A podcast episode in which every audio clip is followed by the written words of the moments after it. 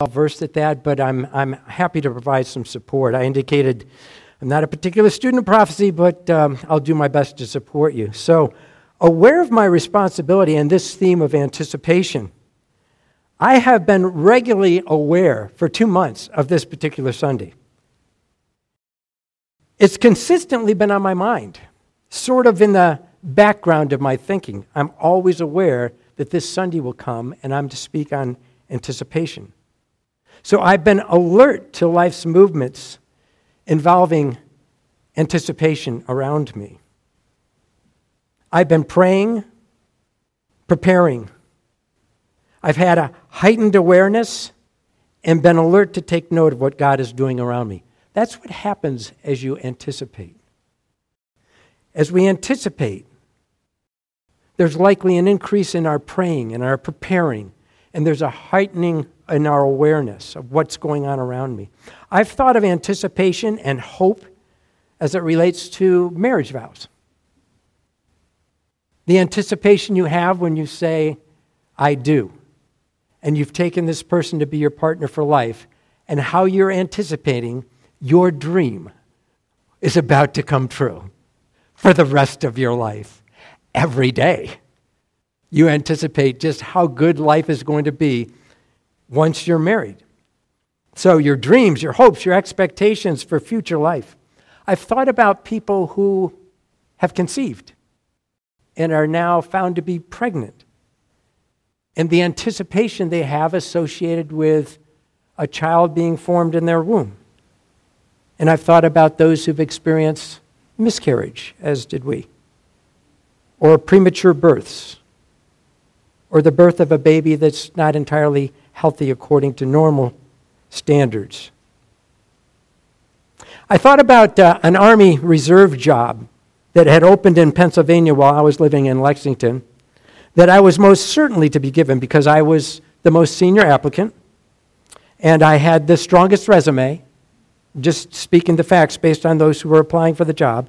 I had the highest level of military education among those who were applying. And according to the Army system, and I mean, the Army always works according to its system, I was most assured of getting the job. And I didn't. What army was I in? That's right. First of all, let me take note. That's the first time I've ever heard Norman speak. Hallelujah. this is great. I had not anticipated that, Norman.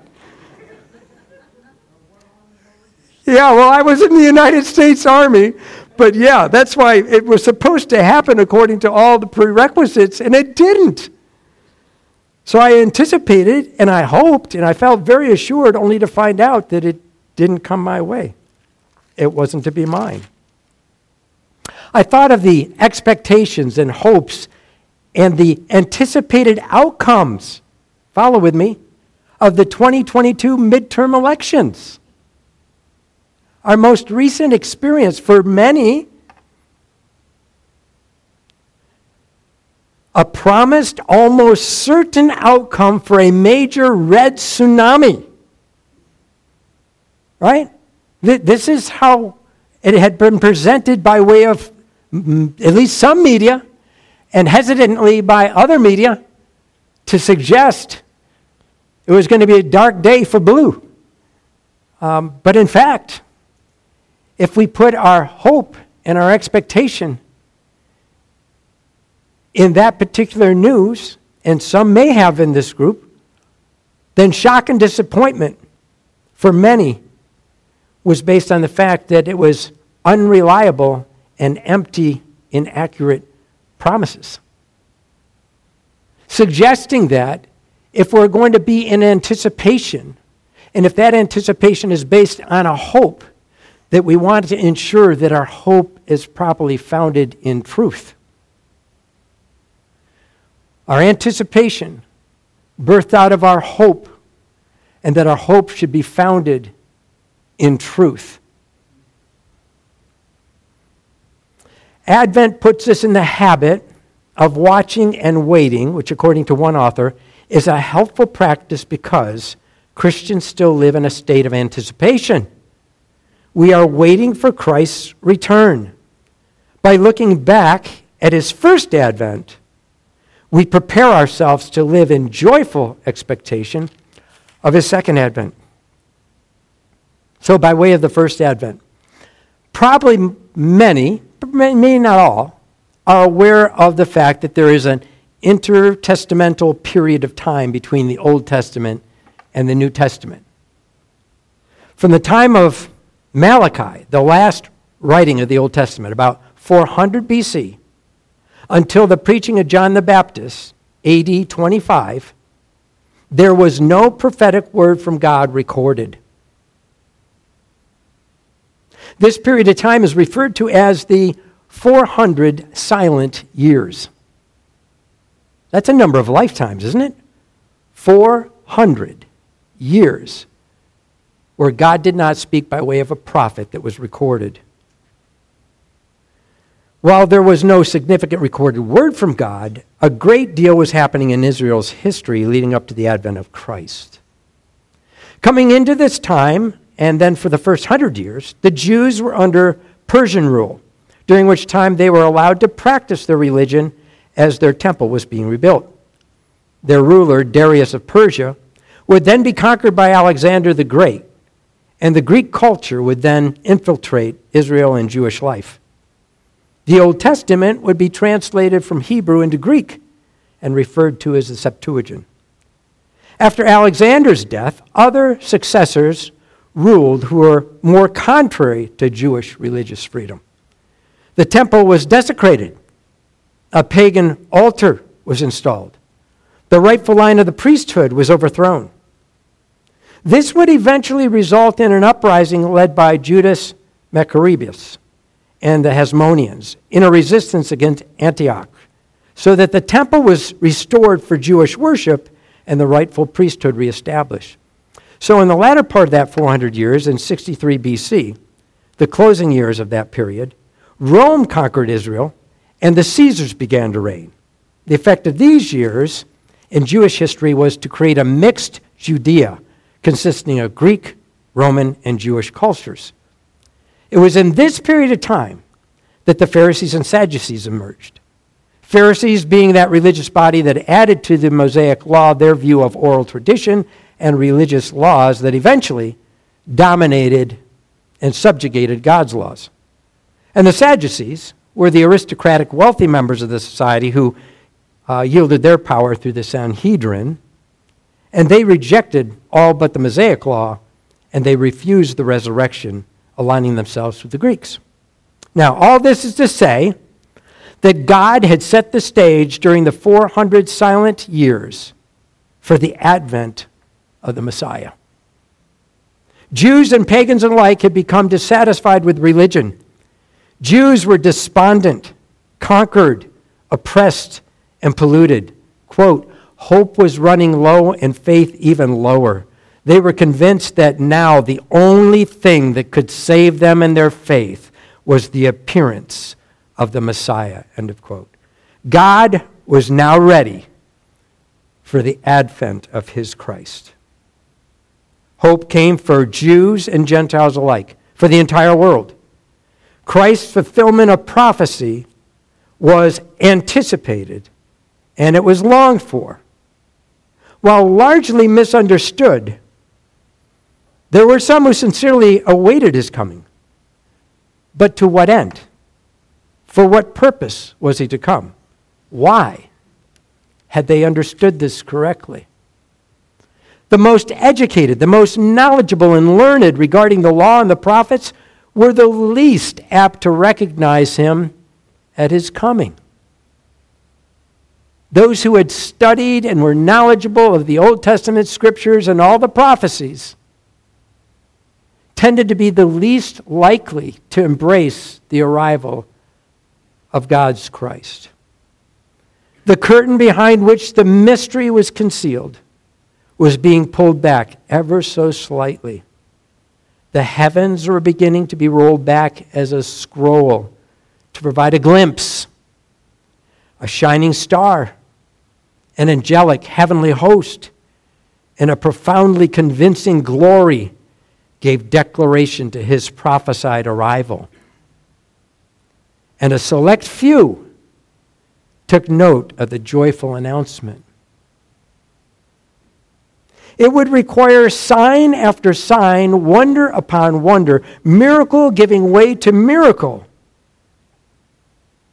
to undergird and be made known through the expressions of love, forgiveness, acceptance, deliverance, words of truth, judgment, promise spoken with authority.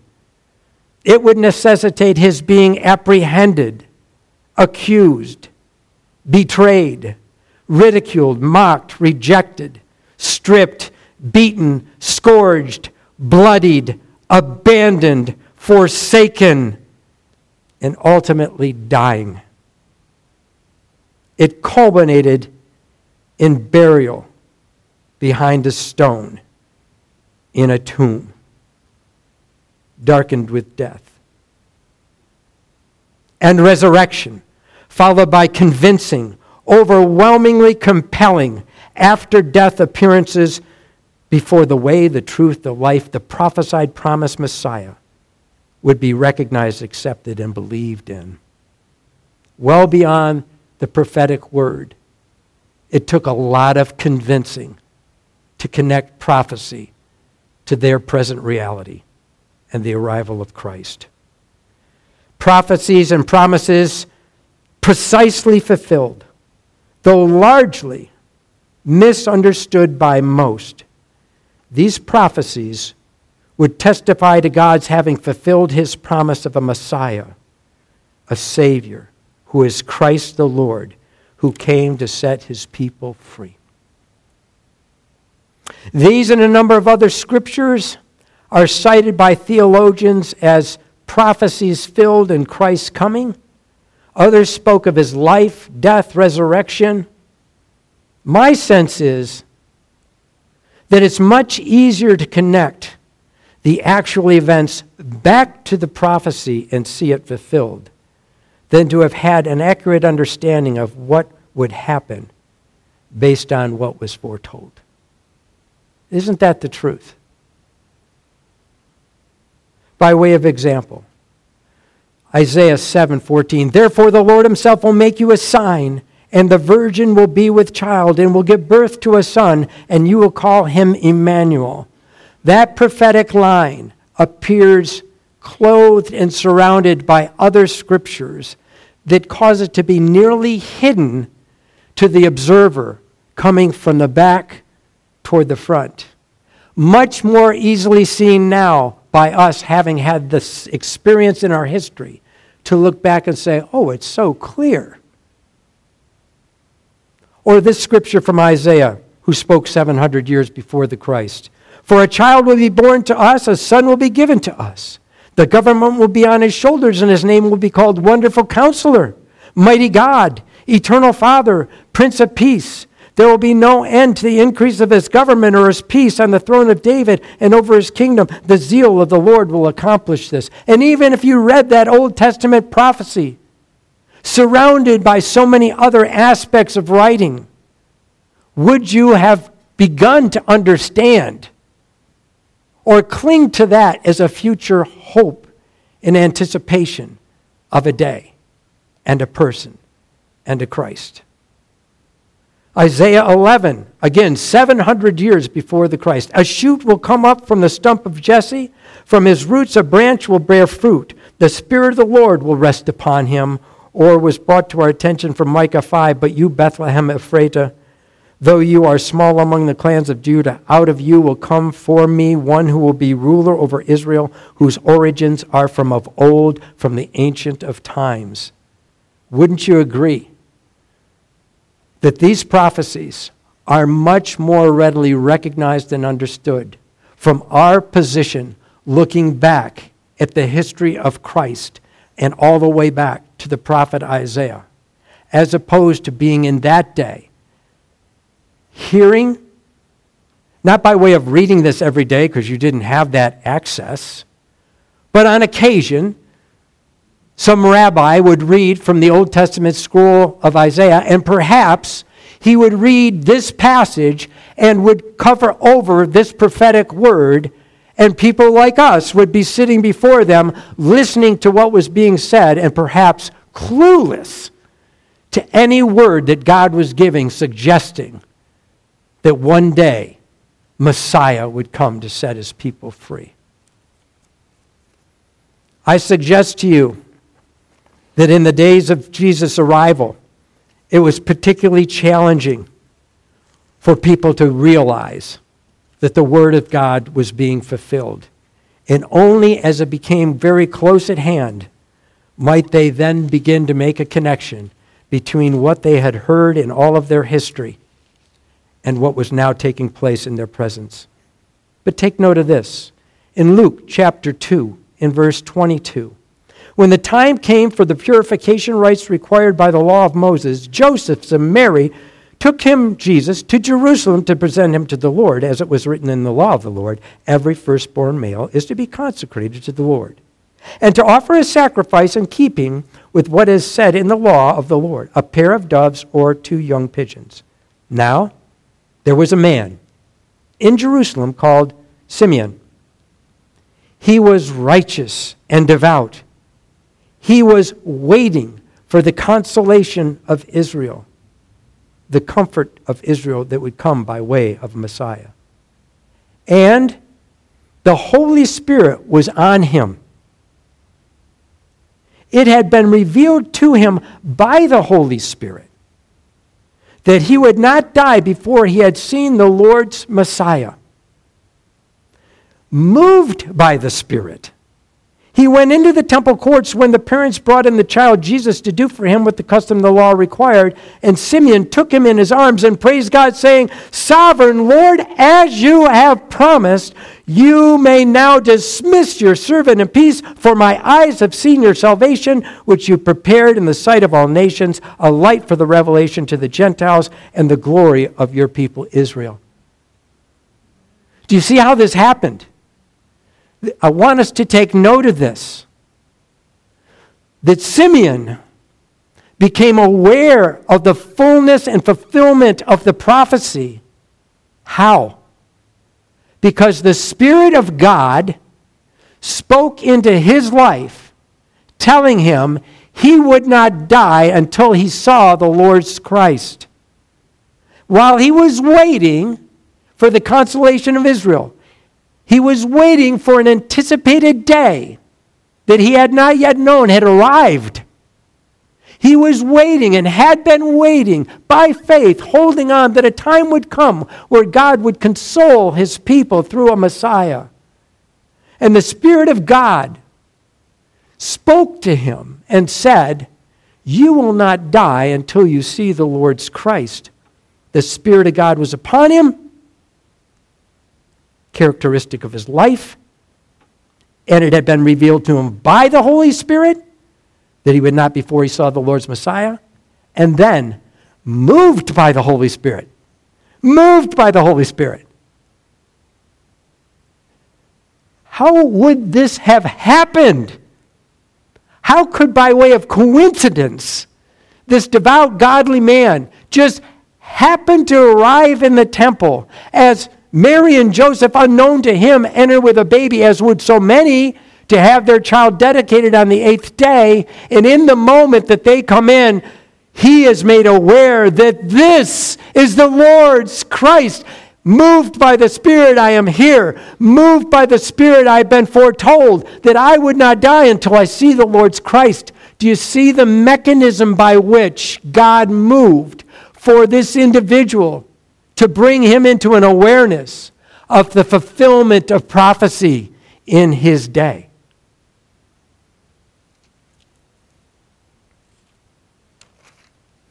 So the first advent sets precedent for anticipating the second advent.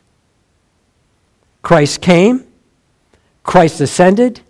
As you have seen him ascend in the clouds, so he will return a second advent in the clouds. Through years and generations of waiting, wandering, sleeping sluggishly, complacent, perhaps indifferent, unbelieving, enduring, surviving, bending, and adjusting to the difficulties, the injustices, the hardships, the unfairness, the loss, the government oppression, the violence, the inhumane treatment.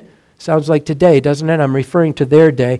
There were recorded prophecies, sometimes read, sometimes remembered, believed by some, disregarded probably by most that served as markers to encourage hope and anticipation. While the historical landscape looks considerably different from today's global and national condition, there are similarities that cause us to be hopeful and to anticipate the return of the Messiah to reign as King and sovereign. Our Bibles are filled with closed and open prophecies and promises. Closed meaning a promise has been given and fulfilled, it's closed. Open meaning a prophecy has been given but is not yet fulfilled, it remains open. Ultimately, yielding the coming of God's eternal kingdom, the fulfillment of his predetermined plan, and a new heaven and earth free from sin and its destructive consequence, death in our present day. Highly educated, biblically learned, theological scholars. Those are titles. Those are titles that were applied to people in our day who've given themselves to biblical study and research. So, in our present day, highly educated, biblically learned, theological scholars have invested years of intense study and research in order to secure for the church a proper understanding of eschatology, the study of death, judgment, and the final destiny of humankind. Hear how one scholarly work describes the dictionary of biblical prophecy and end times. It's described as a comprehensive reference tool designed to assist everyday people, that would be us. We're everyday people to assist everyday people in understanding biblical prophecy based on solid scholarship, mind you, based on solid scholarship. It is targeted for those who truly desire to understand prophecy and the end times. The articles are based on solid scholarship, mind you, yet are clear and accessible to the lay reader. That's us, us people who don't know as much and haven't studied as much and probably will never really get a handle on all this. But for our benefit as the common people, the everyday people, and the lay readers, it's intended to bring illumination to even the most complicated issues. The dictionary also strives for a balanced presentation by laying out differing positions. Wait a minute. It's going to lay out differing positions? among the highly scholarly who've invested many years of their life to be able to provide for us an understanding of what these prophecies are leading to? And yet there are differing positions? Along with the strengths and weaknesses. So the dictionary is going to provide differing positions and then identify from their perspective what are strong and what are weak positions while not pushing my or I'm sorry, while not pushing any significant theological or interpretive agenda other than a firm commitment to seeking to understand the scriptures. Can you get a sense for where I'm going with this? What, what I'm learning from this? From people more learned than I am, from people that have studied this much deeper and thoroughly than I ever will. In other words, Educated theologians fully invested in the study of the end times have come to varying different conclusions after thoroughly studying the same Bible. And I'm just going to, I don't know if, they, if you received as you came in this packet that Tammy helped me with, eschatological comparisons. I make that available to you to look at on your own, but I'm just going to highlight something that will kind of underscore my takeaway from looking at this. There are essentially four positions with regards to the millennium. The millennium being that agreed upon 1,000 years of time where there'll be peace on the earth under the reign of Christ. You have the dispensational premillennialist, you have the historic premillennialist, you have the post millennialist, and you have the ah millennialists, which means ah, there is no millennia. Okay, so you have four positions among the most scholarly biblical theologians who've invested time and years in coming to an understanding about what the prophecy is intended to tell us. And I'm just wanting to touch on this a bit. Um, so, dispensational premillennialism, Jesus came to earth bringing with him an offer of the kingdom to the Jews who rejected him. God then turned to dealing with the Gentiles, thus the church age, in a parenthesis sort. The rapture is the next event to occur in biblical prophecy.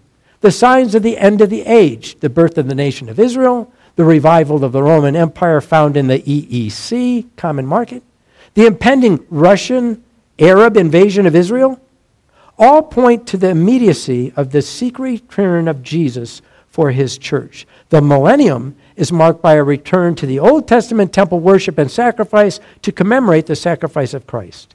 At the end of the millennium, the great white throne judgment occurs, and Satan and all unbelievers will be cast into the lake of fire. There is the creation then of a new heaven and new earth. So, we have many respected scholarly theologians, starting with the Scofield Reference Bible. Any of us still using Scofield Reference Bible as our main Bible to study from? That reference Bible holds to this position, as do John Walvoord, Charles Ryrie, J. Dwight Pentecost. Popular dispensational pastors are Charles Swindoll, Dave Hunt, Jack Van Impe, Charles Stanley, Chuck Smith, and this is espoused by the Dallas Theological Seminary. So, some great uh, credits given to this particular point of view. However, the historic premillennialists, when Jesus began his public ministry, the kingdom of God was manifest through his ministry. And upon his ascension into heaven and the gift of the Spirit at Pentecost, the kingdom is present through the Spirit until the end of the age, which is marked by the return of Christ to earth in judgment. During the period immediately preceding the return of Christ, there's a great apostasy and tribulation. And after the return of Christ, there will be a period of a thousand years, a millennium. Satan will be down, bound, and the kingdom will be consummated, and then there'll be the creation of a new heaven and a new earth following uh, Armageddon. And that position is held by uh, George Ladd from Fuller Theological Seminary, Walter Martin, uh, Greek scholars, German New Testament uh, specialists, Trinity Evangelical Divinity School holds to this position. So there's two out of the four, and there's substantial support for each of those positions. The postmillennialists, their position is they affirm that the millennium is a period of 1,000 years of universal peace and righteousness in this world, which precedes the return of Jesus Christ. So before Christ returns, we have this millennium.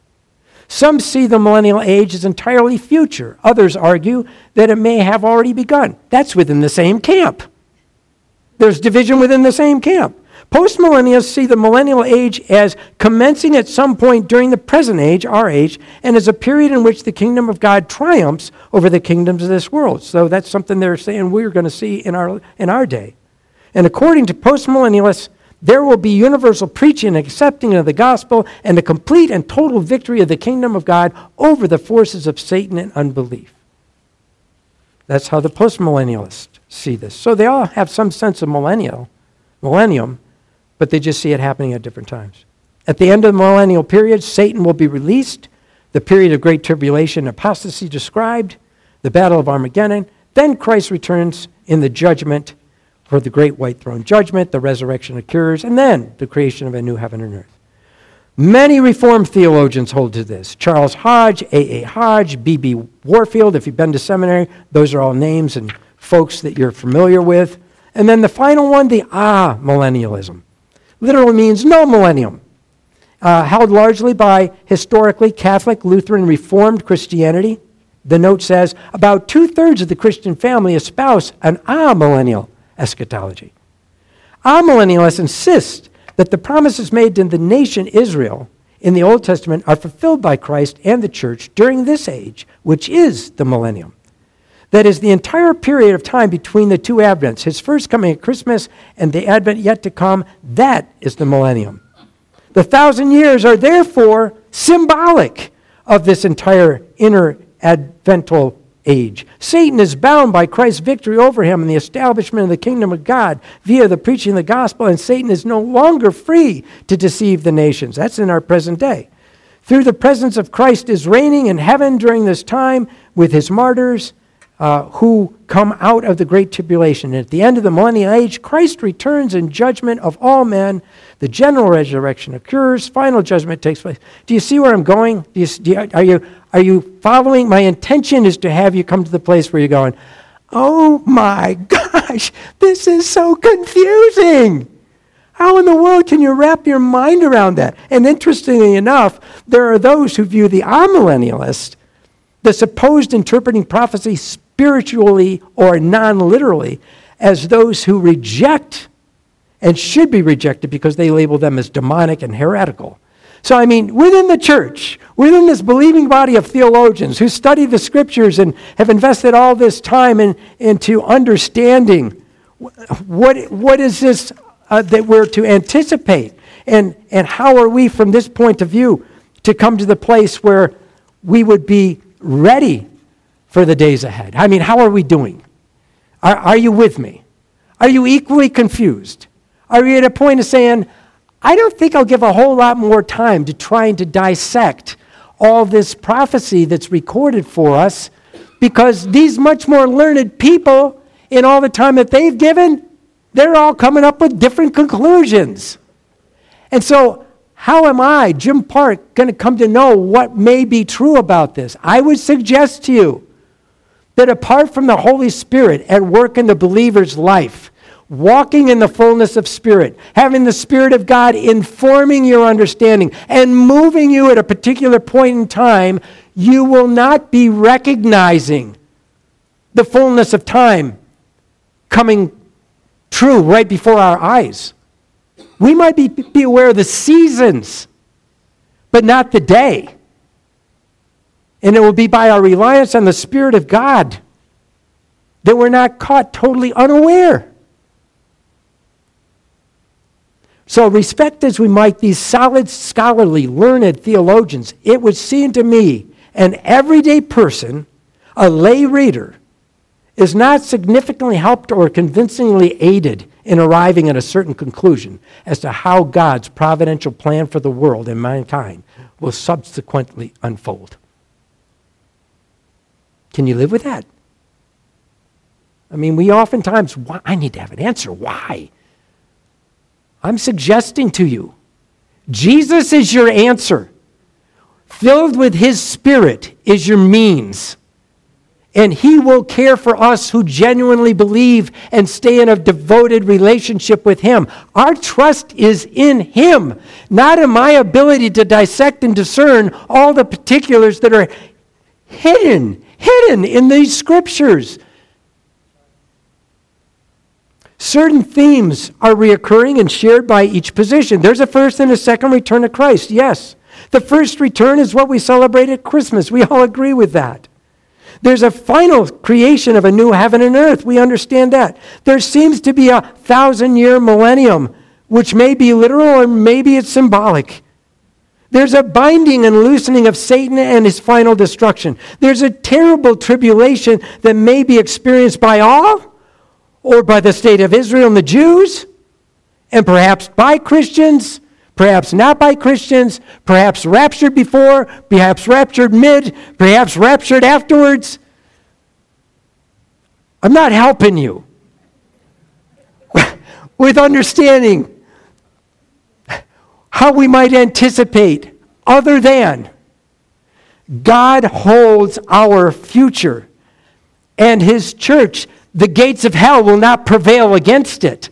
And we, staying under the covering and within the bonds of the church in relationship with Jesus Christ, we are safe and well cared for. Does that mean that you won't experience physical harm? Does that mean that you won't undergo persecution? Does that mean that you won't go hungry? Does that don't mean that your power won't uh, go out? Does that mean that you won't have heat in your home? I don't think it guarantees any of that. That's an unrealistic expectation for what I see described in the scriptures as to the way things are going to be in the world. And I'm not here to encourage us get comfortable, turn the heat up. The heat will be turned up, but it will not be for the sake of comfort. It will be to drive us to our knees and to cry out to God for more and to ask for the grace that I would not fail Him or fall back from following after Him. Because in my flesh, I am inclined to do that. Oh, but for the grace of God, we will stand we will endure. We will persevere. We will give up our lives by the grace given by God. Confusing, diverse opinions, a lack of clarity. Why has God left this second advent so equally perplexing as the first? There are numerous indications and prophecies that speak of these end times. Turn with me to Matthew 23. The end of 23. Starting in verse 3. As Jesus was sitting on the Mount of Olives, the disciples came to him privately. Tell us, they said, when will this happen?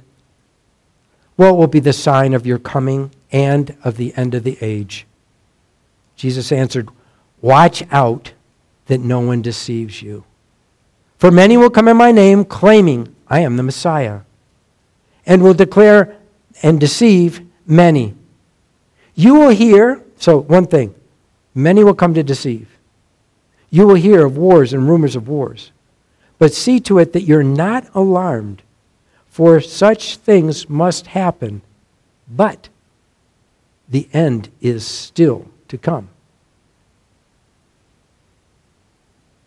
Then nations will rise against nation, kingdom against kingdom. There will be famines, earthquakes in various places. All these things are the beginning of birth pains.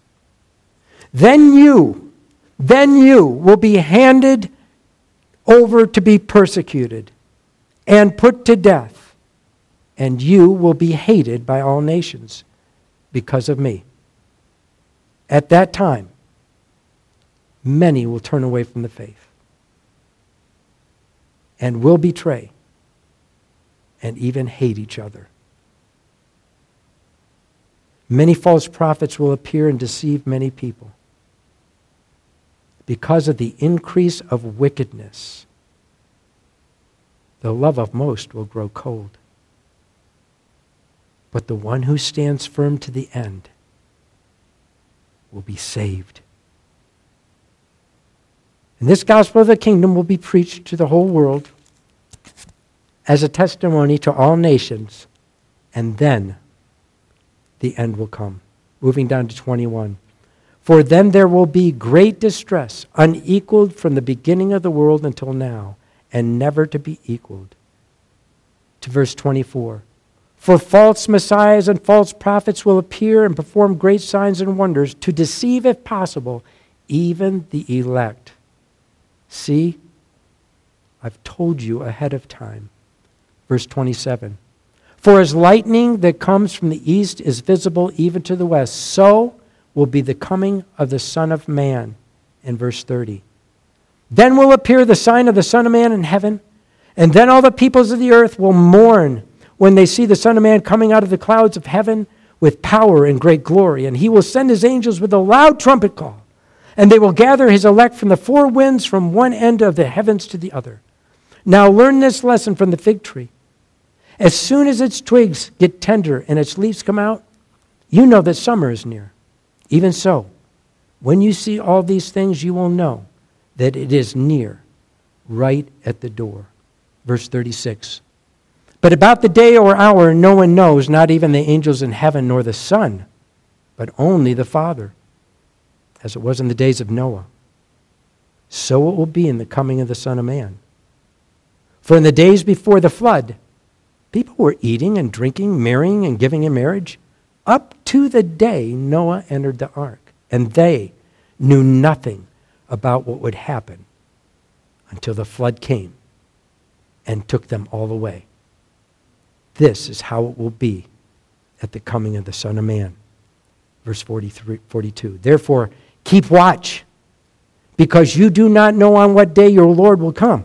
But understand this if the owner of the house had known at what time of night the thief was coming, he certainly would have kept watch and would not have let his house be broken into. So you also must be ready, because the Son of Man will come at an hour when you do not expect him. Dr. David Jeremiah notes there has never been a time in history when prophecies were more aligned with human events. Could we be living in the end times? So let's just think about the day we live in. Young people who one day will become parents and perhaps have children, should your generations see the break of day. We certainly are aware of the rapid, radical, alarming changes taking place in our nation. Infidelity, adultery, divorce, remarriage, hooking up, fornication, sexual perversions, pornography, pedophilia, sex transformations, sexual mutilation, hormone blockers, sex with minors, gender choice and identity, violence, murders, mass shootings, suicides, abortions, and advanced stages of pregnancy government involvement, government control during COVID 19, mandates for isolation, masking, vaccinations, boosters, forced compliance, loss of jobs and livelihood, screening with VAC cards, permissions and restrictions regarding travel, churches and worship centers closed, media bias, misinformation, manipulation, restrictions on free speech.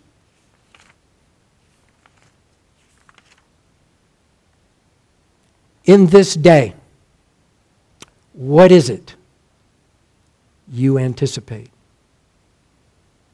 Peace? Tranquility? Calm? Casual? Normal? Acquiring wealth, security for retirement, vacations on the beach, abundance of material possessions? What are we anticipating?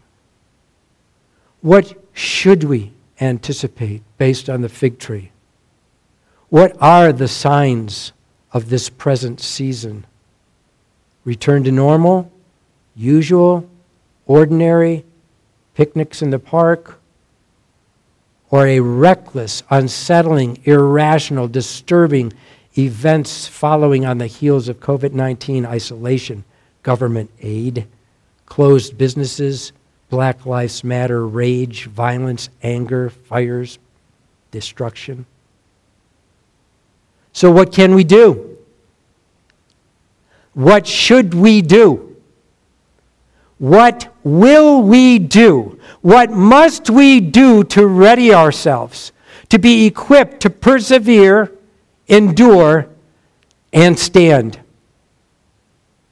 Remember the day of 9 11? Where you were? What you saw? In the moment of the attacks on 9 11, as I watched events unfold from my office at VMI, my thoughts anticipated a massive attack on our nation focused on destroying our national will and resolve by conducting multiple attacks on numerous cities, power supplies, water sources, widespread coordinated attacks. First one, then another, then another. My sense was there is a plan to take down the will of our nation by targeting us in such a way that our people just give up and concede. Testing our will, which is not the will we used to have in our nation. So, in that moment, as I anticipated yet more to happen, with my daughter and my son away from our home, I reached out to them with a warning and urgent advice. I don't know to what extent we are in jeopardy or what threat you may personally be exposed to. So I implore you, Reach out to Jesus. Grasp a hold of Him. Turn to Him with all your might and put your full trust in Him. End times response. In these dark, ominous days, many will rely on their own strength for survival. Let's store up food. Let's gather water supplies. Let's get extra clothes, propane, generators, get our fortifications ready to survive and outlast the threat. I'm not saying don't do that. You do as the Spirit of God leads you to. But I am aware of scriptures which typically we apply in our present day that say, don't be concerned, don't be concerned about what you're going to wear or what you're going to eat. Your Father is mindful of all these things. Seek first the kingdom of God, and all these things will be added to you. I've always just understood that scripture to be an encouragement in this present comfortable day. Perhaps its intent is in the day of peril and great difficulty, when our food is threatened, when our homes are under siege, when our livelihood is taken from us, and when we are identified as they're one of them. They're not yielding to the system. They're not bowing the knee.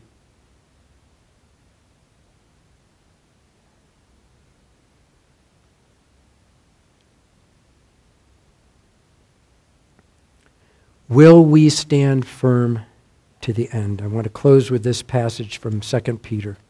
So, yeah, 2 Peter chapter 3. I want you to recall the words spoken in the past by the holy prophets and the command given by our Lord and Savior through your apostles. Verse 9 of chapter 3, 2 Peter. The Lord is not slow in keeping his promise, as some understand slowness. Instead, he is patient with you, not wanting anyone to perish but everyone to come to repentance. But the day of the Lord will come like a thief. The heavens will disappear with a roar. The elements will be destroyed by fire. The earth and everything done in it will be laid bare. Since everything will be destroyed in this way, what kind of people ought you to be? You ought to live holy and godly lives as you look forward to the day of God and speed its coming. That day being that day will bring about the destruction of heavens by fire, and the elements will melt in the heat.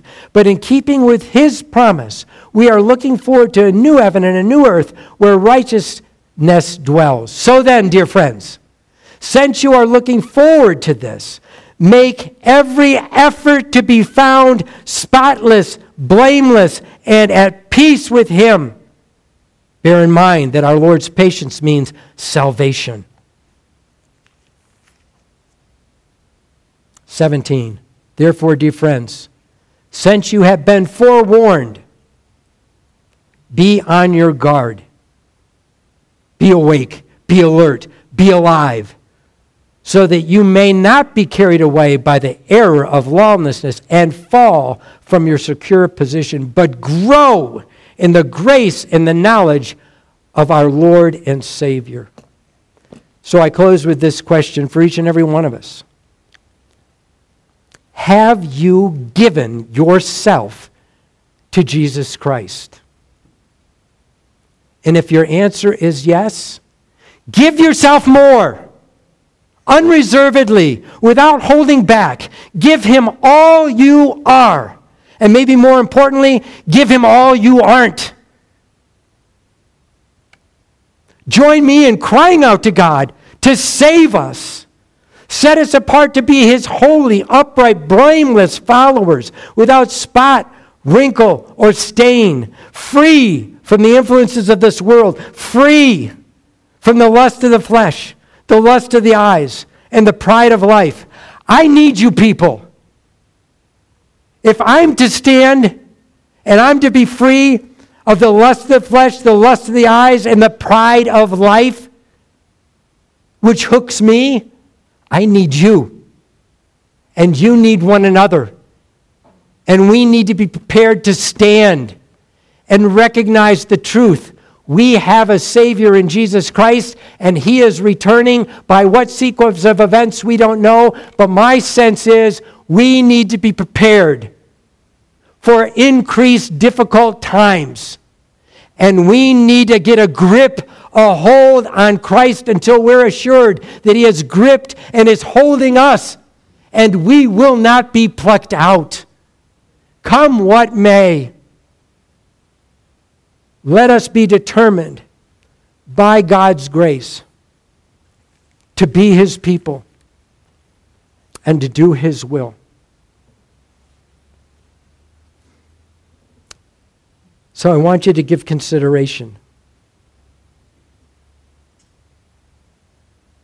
If we were to leave this place as by way of a normal church Sunday morning, we are in peril.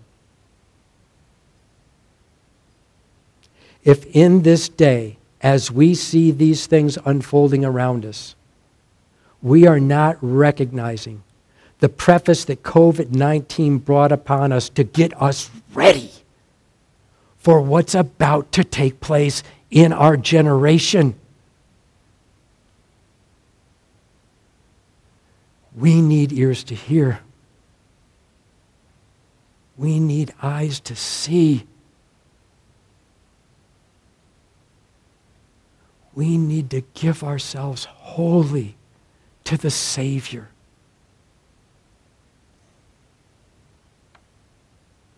Have we been lukewarm? Have we grown complacent? Are we not aware?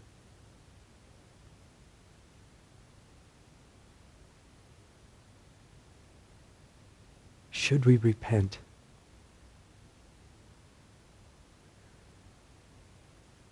should we say, Oh God, I'm not the man, the person I need to be in relationship with you. The world has its grip on me. The world draws me and attracts me and titillates my senses,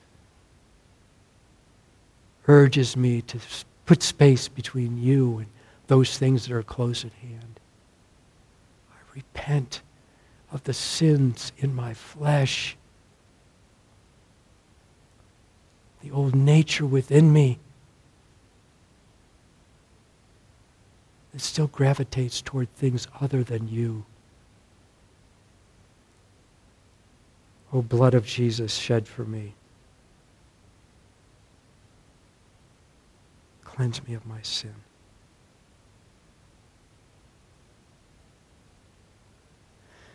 As we bring this last song of worship, you can go to your knees at your chair. You can come to the altar to pray. But please, receive the admonition. Let nothing stand between you and your Savior. Make a straight path, level ground, nothing hindering clear road to Christ.